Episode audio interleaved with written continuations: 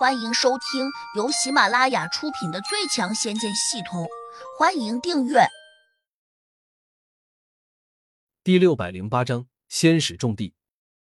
胡杨冷道：“杀人偿命。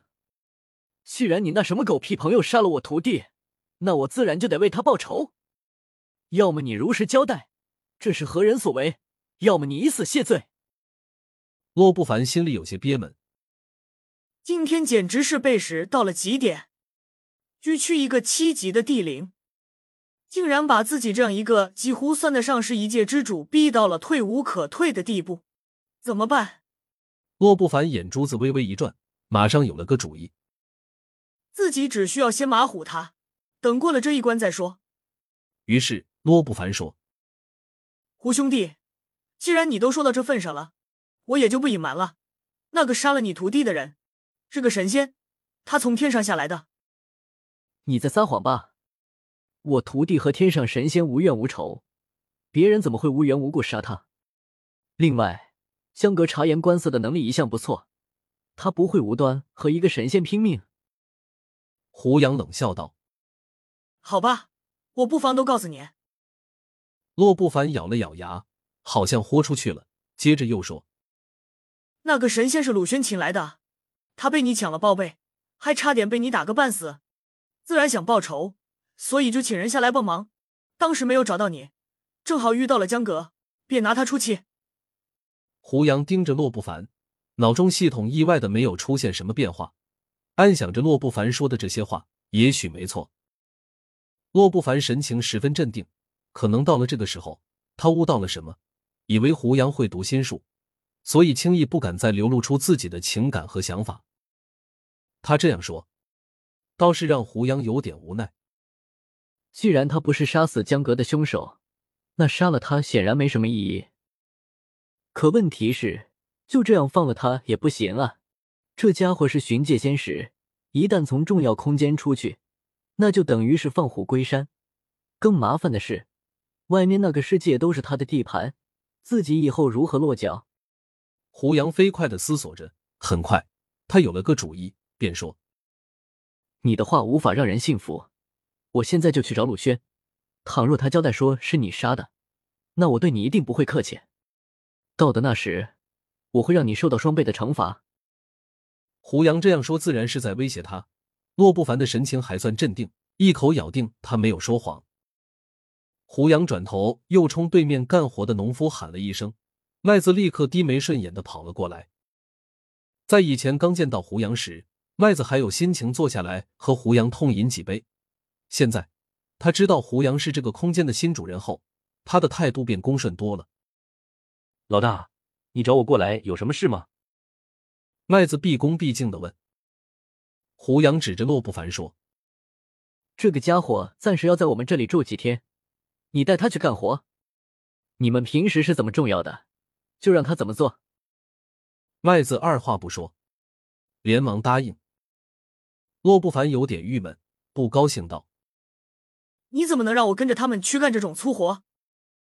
如果你不想干活，那也行，我叫他们把你绑在这里。”洛不凡顿时无语，他吐出一口闷气：“我还有别的选择吗？”“没有。”胡杨断然拒绝。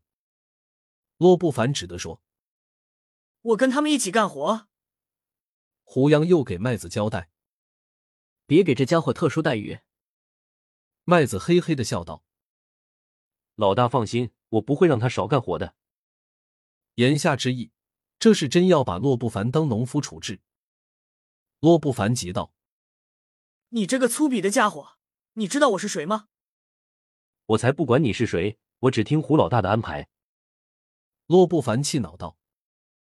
真是虎落平阳被犬欺，龙游浅水遭虾戏。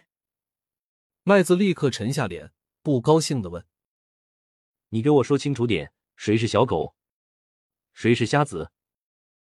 洛不凡哼了声，不做回答。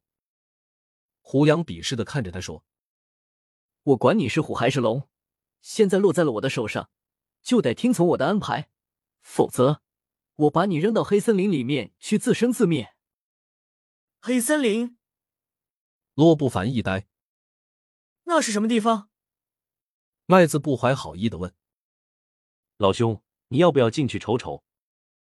说话之际，他指向了不远处的黑森林。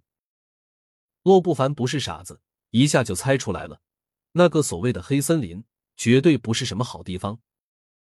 因此，他连忙摆手说：“我愿意跟着麦子重要。”胡杨又叮嘱说：“在这重要空间中，洛不凡和麦子并没有什么身份上的差别，大家都是农妇。如果他胆敢摆资格，我一定会教训他。”洛不凡终究不是普通人，他的忍耐能力还是挺强，马上答应下来。胡杨伸手又把小白给召过来，说：“把杜玉儿保护好。”不准洛不凡这次靠近他，也不准走进木楼，否则往死里咬。小白叫了声，非常干脆的把任务接了下来。洛不凡瞄了小白一眼，暗自欢喜，区区一只小狗能把咱家怎样？胡杨出去后，他果然想打杜玉儿的主意。他是这样想的：虽然他打不过胡杨，但只要把杜玉儿抓到手上，胡杨肯定会投鼠忌器。甚至会因此放他出去。可惜他这个如意算盘打错了，因为他刚刚才冲着杜玉儿喊了声“美女”，小白就冲上来，在他的手臂上咬了一口。小白的速度太快了，尤其是在这个奇特的空间中，洛不凡无法运转功力，且还掉以轻心了，因此他根本没办法躲开小白的撕咬，竟被小白一口咬掉了手臂上一块肉。这下。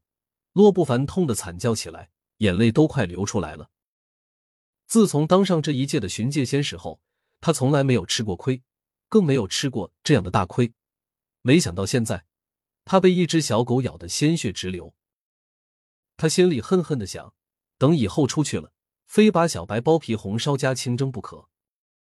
麦子和杜玉儿看在眼里，均露出了一丝不屑。大家都瞧不起洛不凡现在的表现。麦子并不知道洛不凡是巡界仙使，杜玉儿对着什么仙使却没什么概念。在他的心目中，什么九天大罗神仙也没有胡杨厉害。本集已播讲完毕，请订阅专辑，下集精彩继续。